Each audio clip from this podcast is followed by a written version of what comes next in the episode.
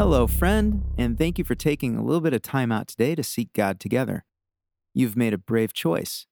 Whether you believe in God or not, are religious or not, if God is there, then seeking Him is the greatest thing that a human can do. We're taking the risk together that God is in fact there and wants us to pursue Him. The journey will be rewarding. In these couple moments that we have together, we'll worship by praying, reading Scripture, and reflecting. This time is for you to seek God. I'm only here to help.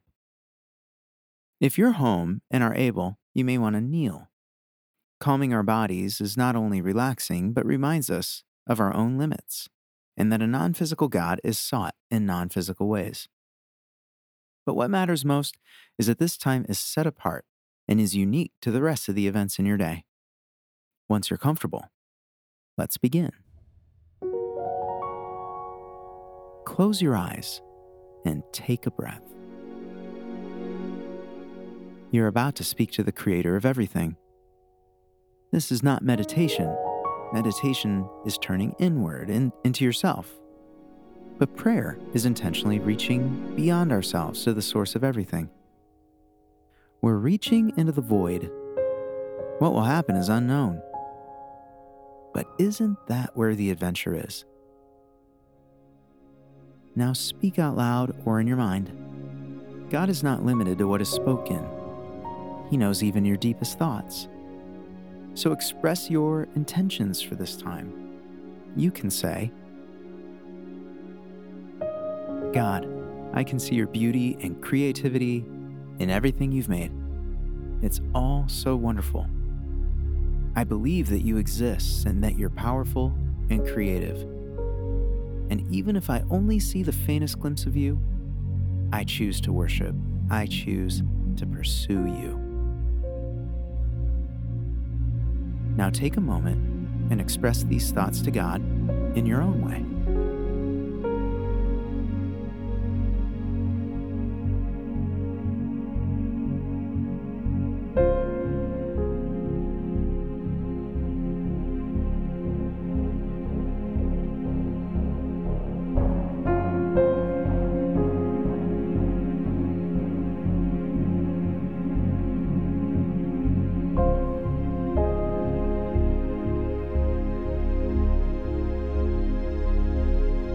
Read Scripture. We go to Scripture because we believe that God communicates and has revealed Himself to people who have written their experiences for our benefit. We don't have to understand it or be Bible scholars. What's important is that we're willing to receive it and believe that God communicates. Today we'll read Romans 1:20. It says,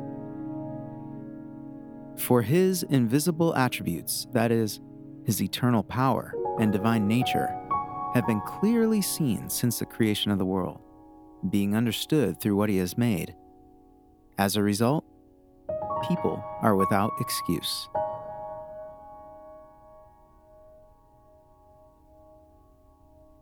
We are not the first to ponder the glory of the heavens, and we won't be the last. Since humans first looked to the stars and asked, "How did this happen?" we've been asking the same questions.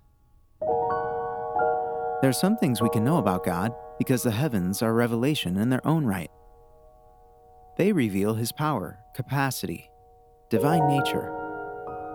These attributes are invisible. While we don't see Him, we see His art. In fact, we are a part of His artistic expression, and we have a mind to contemplate it. You would wonder why everyone isn't contemplating God all the time. After all, there isn't anything we experience or interact with that isn't His creation, and yet many ignore Him. And because His art is so apparent, they are without excuse. But for a worshiper, the prevalence of creative beauty compels us forward to pursue Him more and more, to at least ask this invisible God to reveal Himself more. It shouldn't surprise us then that He reveals Himself in invisible ways. The visible plane is saturated. It's the invisible the spiritual, where we most need Him now. God, I look around, anywhere, and I see You. Your power is on full display. That is obvious. And if Your artwork is this splendid, what does that say about You? I wish I could know You more. Come meet with me. Take a moment and express these thoughts to God in your own way.